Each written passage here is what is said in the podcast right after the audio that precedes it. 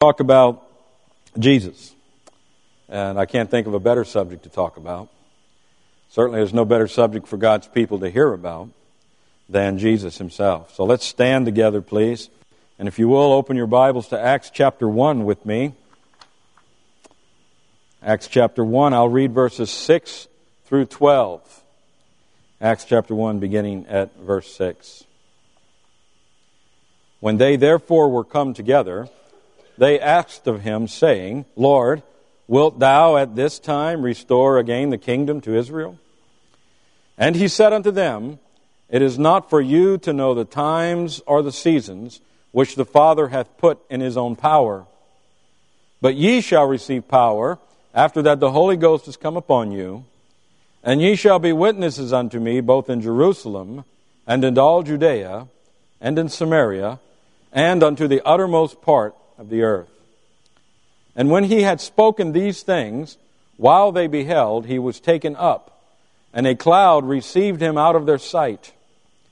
And while they looked steadfastly toward heaven as he went up, behold, two men stood by them in white apparel, which also said, Ye men of Galilee, why stand ye gazing up into heaven? This same Jesus, which is taken up from you into heaven, shall so come in like manner as you have seen him go into heaven. Let's pray. Father, thank you for this time.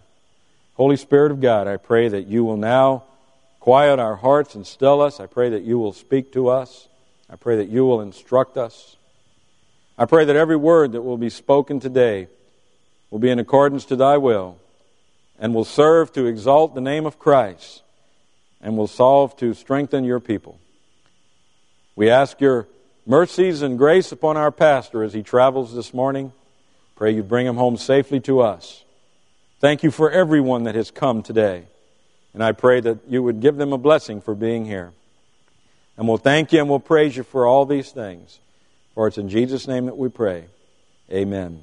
You may be seated. Jesus is coming again. I said, Jesus is coming again.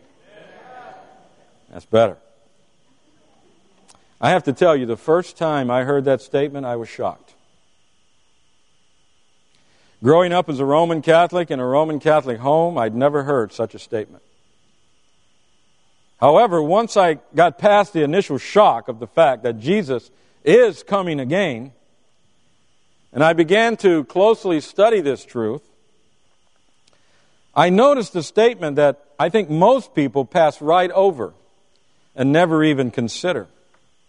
We read it just a moment ago in Acts chapter 1 and verse 11, which also said, Ye men of Galilee, why stand ye gazing up into heaven? Now, the next three words is where I will launch my message today. This same Jesus, which is taken up from you into heaven, shall so come in like manner as ye have seen him go into heaven. This same Jesus, not a different Jesus, not a new and improved Jesus, the same one, with the same opinions, with the same philosophies, and with the same agenda. In Hebrews chapter 13 and verse 8, the writer of Hebrews tells us Jesus Christ, the same yesterday and today and forever. Now, this Jesus that I'm going to preach about today is not the popular Jesus of the world today. You see, today men want a different Jesus than the one we're going to preach about. Men want a feel good Jesus. They want a Jesus that will never convict them, just make them feel good about themselves. They want a prosperity driven Jesus. They don't want a Jesus that, that exacts upon them the cost of discipleship. They want a Jesus that just blesses and blesses and blesses, and he's like the Energizer Bunny. He just keeps going and going and giving and giving, and that's what they want. They want a tolerant Jesus. Men today say, oh no, You can't be intolerant of other faiths. You can't be intolerant of other beliefs. They want, an, they want a tolerant Jesus. They want a politically correct Jesus. They want a Jesus that fits their mold, fits their image, never offends anyone, never contradicts their own beliefs. You see, men today, unfortunately, do not want to face their own depraved hearts.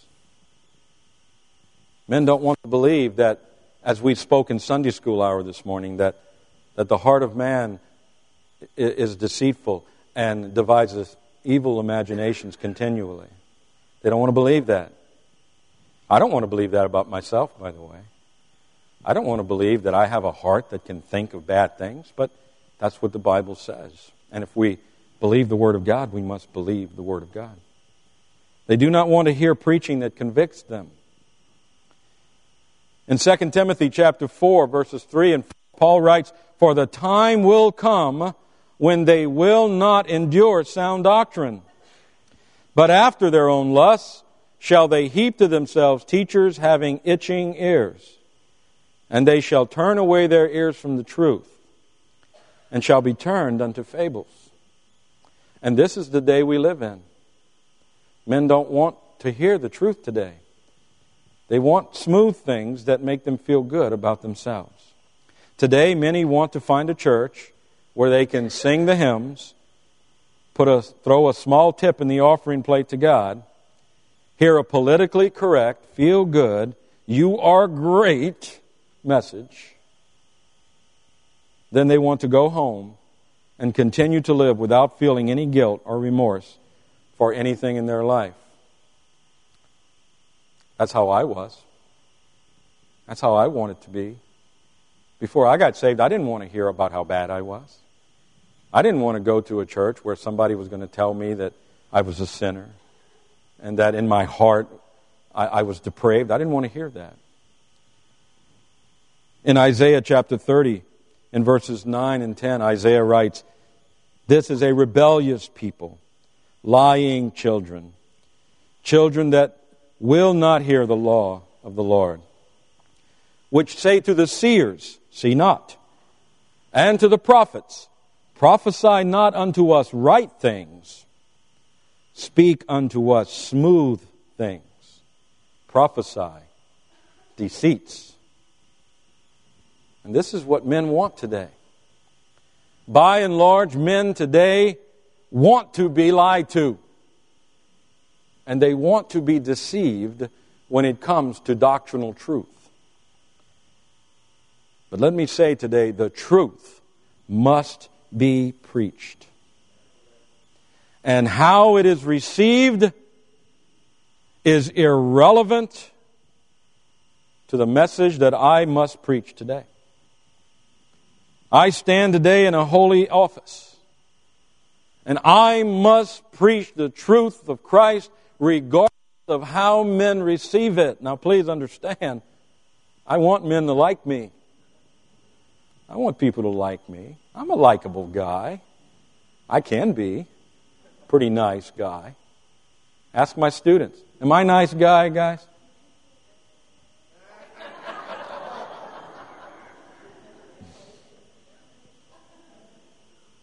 But you know, true preaching historically has not been graciously received by the world, has it?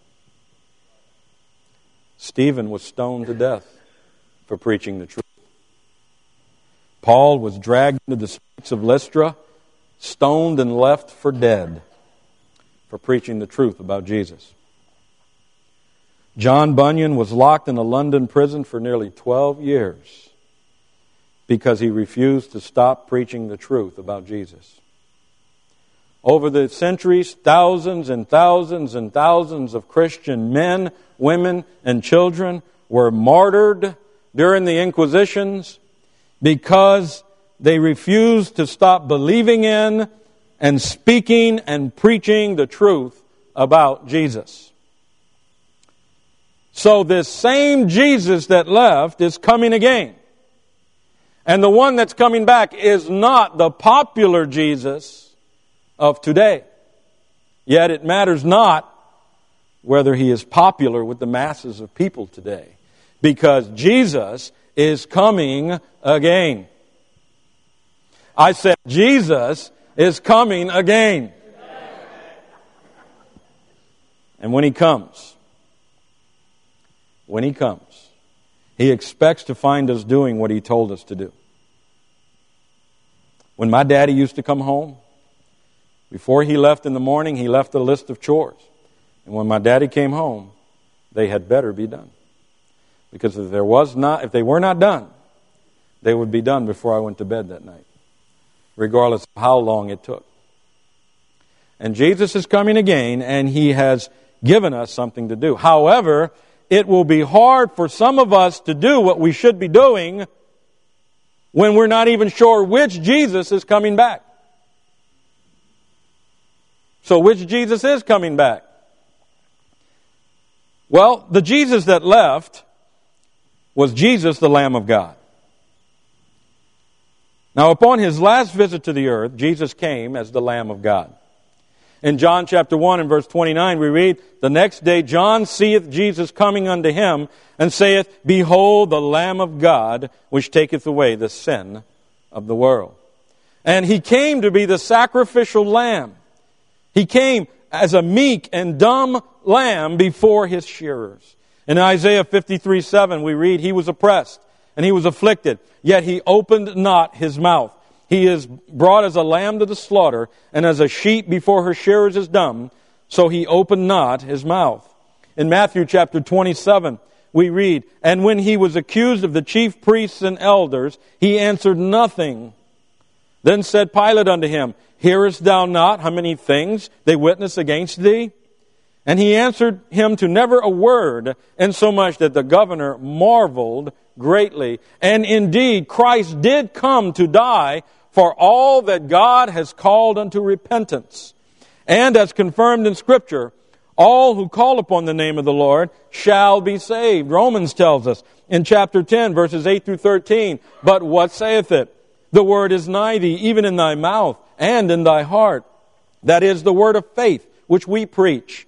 That if thou shalt confess with thy mouth the Lord Jesus, and shalt believe in thine heart that God hath raised him from the dead, thou shalt be saved. For with the heart man believeth unto righteousness, and with the mouth confession is made unto salvation. For the scripture saith, Whosoever believeth on him shall not be ashamed. For there is no difference between the Jew and the Greek, for the same Lord over all is rich unto all that call upon him.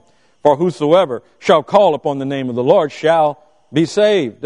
And once again, as confirmed in Scripture, all whom God has called will hear his voice and will respond. In John chapter 10 and verse 27, Jesus states, My sheep hear my voice, and I know them, and they follow me.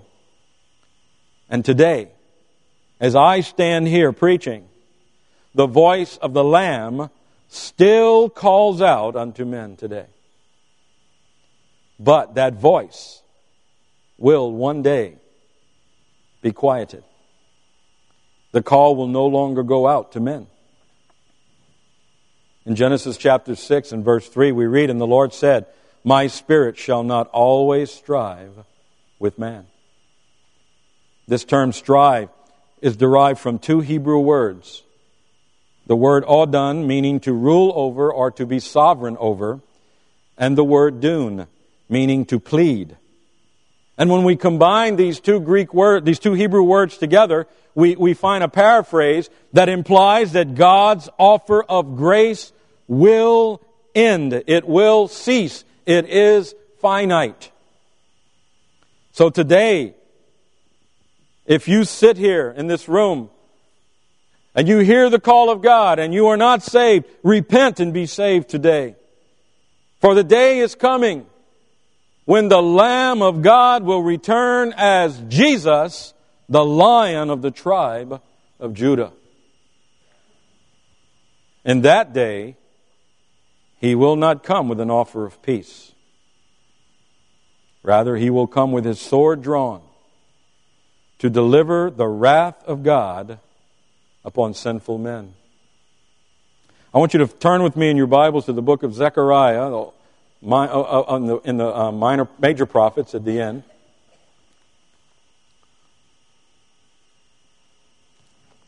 Zechariah chapter 14. And we're going to read verses 1 through 9. We read beginning at verse 1 Behold, the day of the Lord cometh, and thy spoil shall be divided in the midst of thee. For I will gather all nations against Jerusalem to battle, and the cities shall be taken, and the houses rifled, and the women ravished, and half of the city shall go forth into captivity, and the residue of the people shall not be cut off from the city. Then shall the Lord go forth and fight against those nations, as when he fought in the day of battle. And his feet shall stand in that day upon the Mount of Olives, which is before Jerusalem on the east. And the Mount of Olives shall cleave in the midst thereof, toward the east and toward the west, and there shall be a very great valley. And half of the mountain shall remove toward the north, and half of it toward the south. And ye shall flee to the valley of the mountains, for the valley of the mountains shall reach unto Azal. Yea, ye shall flee like as ye fled from before the earthquake in the days of Uzziah, king of Judah. And the Lord my God shall come, and all the saints with thee. And it shall come to pass in that day that the light shall not be clear nor dark, but it shall be one day which shall be known to the Lord, not day nor night. But it shall come to pass that at evening time it shall be light. And it shall be in that day that living waters shall go out from Jerusalem, half of them toward the former sea, and half of them toward the hinder sea. In summer and in winter shall it be. And the Lord shall be king over all the earth in that day. Shall there be one Lord, and his name one. Oh, yes, my dear friends. This is why our testimony is so important today. This is why we must be a witness for Christ today. In Mark chapter 16, Jesus states, And he said unto them, Go ye into all the world and preach the gospel to every creature, your children, your relatives, your co-workers, your friends. They all face this terrible day unless they repent and be saved. And you and I do not know whom God has called, but knowing the great and terrible day that approaches, we must not fail to warn them. In 2 Corinthians chapter 5 and verse 11, Paul states, Knowing therefore the terror of the Lord, we persuade men. But we are made manifest unto God, and I trust also are made manifest in your consciences. Urgent and serious is the task that's set before you and I today. In Ezekiel chapter 33 and verse 7, God told Ezekiel to write this So thou, O Son of Man, I have set thee a watchman unto the house of Israel. Therefore, thou shalt hear the word at my mouth and warn them from me. And if we do not understand the truth of the nature of Christ upon his return, we will fail to sense the urgency or the seriousness in the commission given us by Christ. The role assumed by Christ when he came as the Lamb of God has caused many to have the wrong opinion of Jesus' nature. Many today would have us believe that Jesus will return with the same meek nature that he ascended into heaven with. That he will return with the same love and compassion for the lost that he had as the Lamb. Yet this is a false assumption. And realizing this, we are admonished to preach the truth concerning these things. In 2 Timothy chapter 4 verses 1 and 2, Paul writes to Timothy and says, I charge thee, therefore, before God and the Lord Jesus Christ, who shall judge the quick and the dead at his appearing in his kingdom. Preach the word. Be instant in season, out of season. Reprove, rebuke, exhort with all longsuffering and doctrine. I want you to notice with me for a moment here the verbs used by Paul as he admonishes Timothy to preach. First, he says, reprove. And to reprove means to blame or to charge with a fault to the face. Listen, don't get upset with the preacher when the preaching gets under your skin.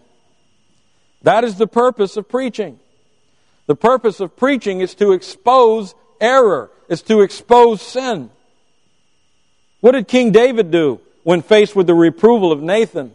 We don't have time to turn to it today, but you can turn to 2 Samuel chapter 12 later, verses 1 through 13, as Nathan relates the story to David of, of the rich man who had all he needed, yet he stole the one little lamb that his neighbor had, and then when his neighbor found out he stole it, he had the neighbor put to death. And Nathan spoke about this, and of course, he was referring to David's sin with Bathsheba. And after David committed immoral sin with Bathsheba, and she was found to be with child, David had her husband Uriah sent to the very front of the battle, to the hottest part of the battle, and had him, had him killed. And Nathan came to David, and, and, and David, when he, when he heard this horrible story, was incensed. And Nathan pointed his finger at David and said, Thou art the man. And when, Nathan, when David heard that preaching, when Nathan exposed to David his sin, what did David do? Oh, well, that's not, I'm not going to listen to that. I'm, I'm going to go find me another prophet. That's not what David did. David said, I have sinned against God. And David repented and he got right with God. If my preaching or the preaching of another person brings conviction to your heart, do not get upset. Rejoice and be glad that God loves you enough to show you your errors. But not only does he tell us to reprove, secondly, he tells us to rebuke. And to rebuke means to reprehend for a fault, means to chasten or to silence. In 2 Chronicles chapter 19 and verse 10 we read, And what cause soever shall come to you of your brethren that dwell in their cities, between blood and blood, between law and commandment, statutes and judgments, ye shall even warn them that they trespass not against the Lord, and so wrath come upon you and upon your brethren. This do, and ye shall not trespass. And it is the job of the preacher to reprove. It is the job of the preacher to rebuke. But it's also the job of the preacher to exhort. And to exhort means to use words or arguments to incite one unto good deeds. Paul tells us in Hebrews chapter 10 and verse 24, and let us consider one another to provoke unto love and to good works. So preaching is intended to provoke men.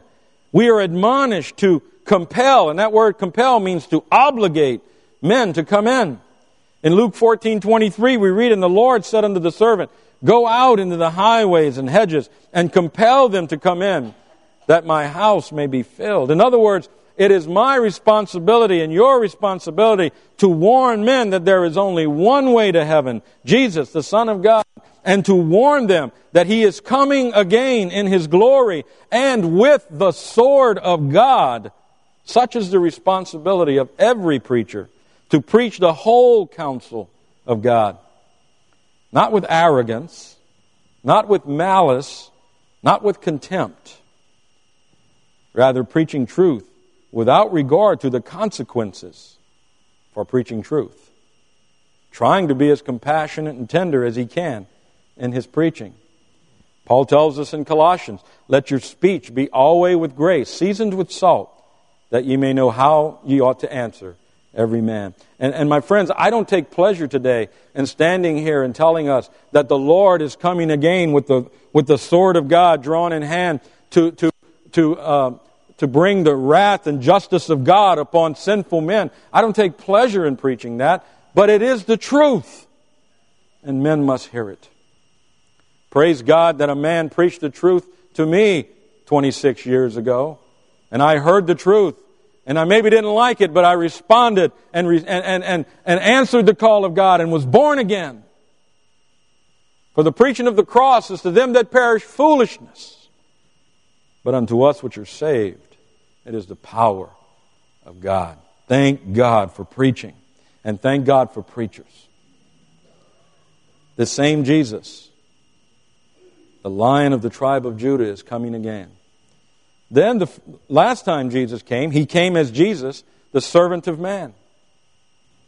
In Mark chapter 10, verses 42 through 45, we read, But Jesus called them to him, and saith unto them, Ye know that they which are accounted to rule over the Gentiles exercise lordship over them, and their great ones exercise authority upon them. But so shall it not be among you. But whosoever will be great among you shall be your minister. And whosoever of you will be the chiefest shall be servant of all. For even like the Son of Man came not to be ministered unto, but to minister, and to give his life a ransom for many. On his last visit to earth, Jesus came as a servant. He did not come as a king, he came as a servant. Now, over the years, I've falsely, I've heard it falsely said by, by preachers, unfortunately. I've heard this statement. If Israel had embraced Christ as Messiah, he would have not had to die and he would have ushered in the kingdom of God on the spot. I've heard preachers preach that. But I must state today that is not a true statement. It is made by men that believe that man can control the ushering in of the kingdom of God. How ludicrous a statement for someone to. And, and, and, and please don't take this wrongly, but how ignorant of truth a man must be to make such a statement. Consider for a moment the question can salvation come without the death of Christ? Hebrews 9:22 says, "And almost all things are by the law purged with blood, and without shedding of blood is no remission of sins. Now, to stay on track, I'm not going to launch off into an expository dissertation on this. That's for another time. But we must understand that Christ came to minister unto and die for the elect of God. For him to usher in the kingdom at that time would have meant that the Word of God, Holy Scripture, was unyet determined. However, we know that is not true also. Because in Psalm 119, verse 89, we read, Forever, O Lord, thy word is settled in heaven. No, the last time Jesus came, he came as a servant. He came to die. But this time, he is coming as Jesus, the sovereign king. We read it earlier in Zechariah 14 and verse 9. And the Lord shall be king over all the earth. In that day shall there be one Lord, and his name one. One Lord. Of course, there is only one Lord today as well, if the truth be known. But men will truly know in that day that Christ is Lord. Philippians chapter 2 and verse 5 through 8 tells us this Let this mind be in you which was also in Christ Jesus, who being in the form of God, thought it not robbery to be equal with God, but made himself of no reputation, and took upon him the form of a servant, and was made in the likeness of men. And being found in fashion as a man, he humbled himself, and became obedient unto death, even the death of the cross. And Christ came to offer himself a sacrifice, the Lamb of God. He came to serve sinful men. But that was before he ascended. That was before he went to heaven.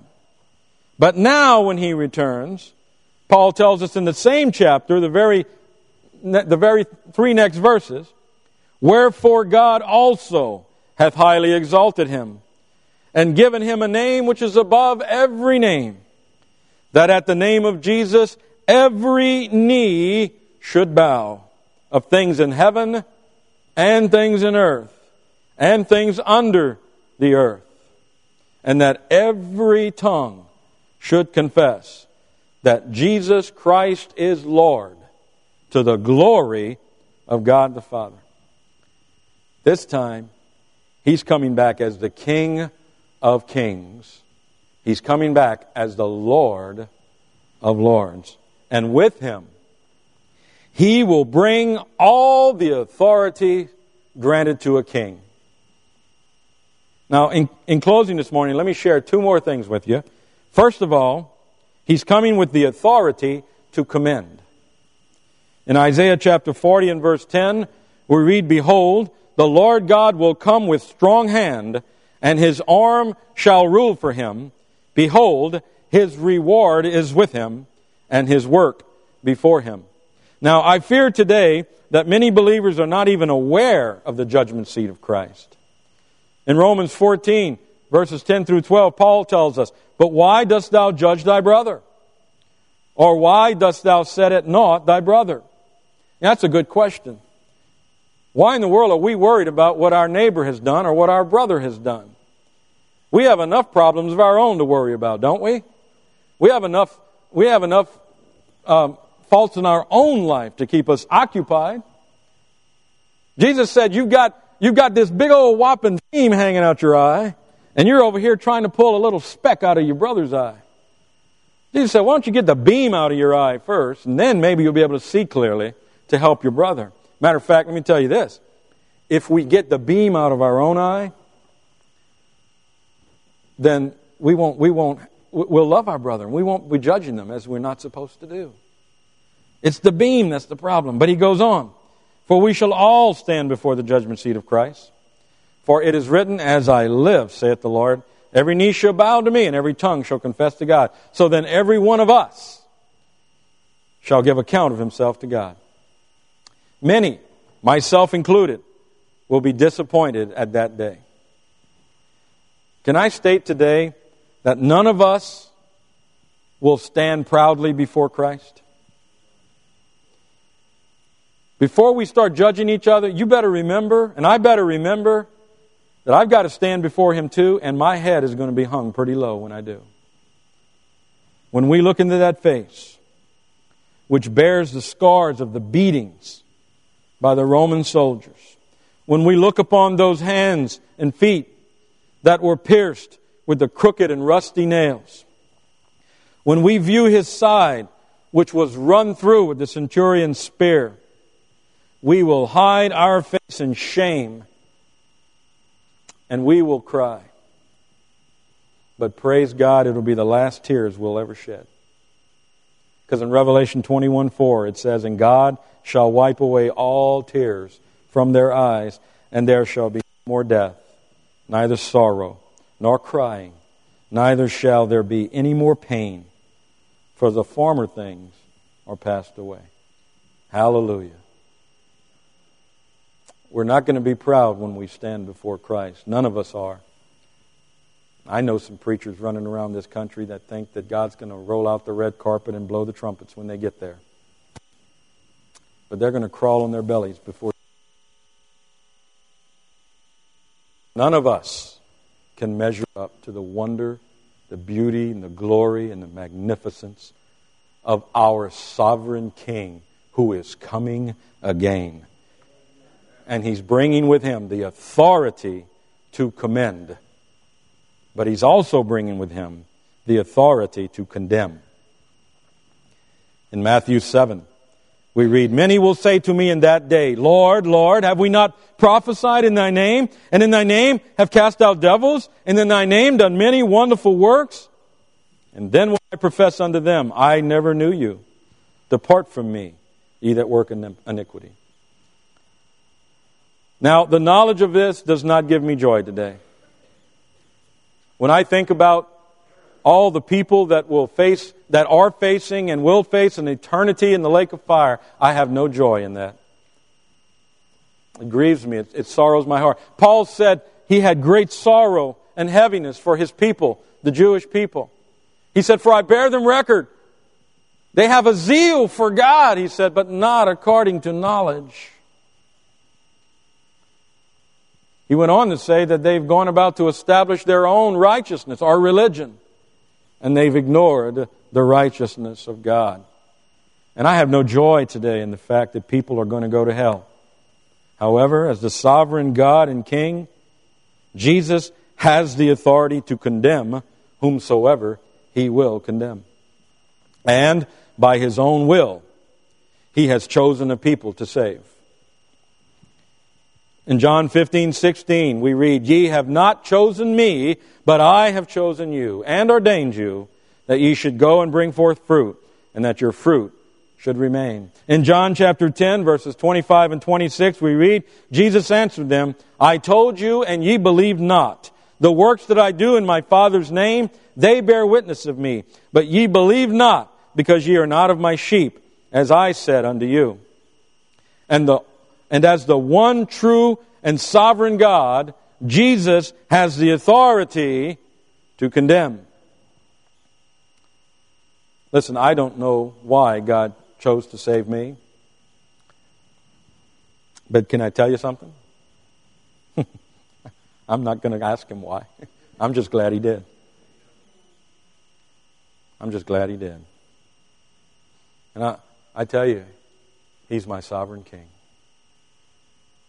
He, he came as Jesus, the Lamb of God, to take away the sins of his people. But he's coming back as the lion of the tribe of Judah. He's coming back with the sword of God and the holy angels and hosts with him. And he's coming back to take God's wrath upon a sinful world. He came as a servant to die for me. But now he's coming back as my king, as my Lord. And I am waiting for him so I can bow before him and worship him face to face. This same Jesus. Let me ask you, which Jesus are you looking for today? There's still time to answer the call of Jesus, the Lamb of God. If you are not saved today, answer his call and be saved because soon, maybe even today, Jesus, the Lion of the tribe of Judah, will be coming again.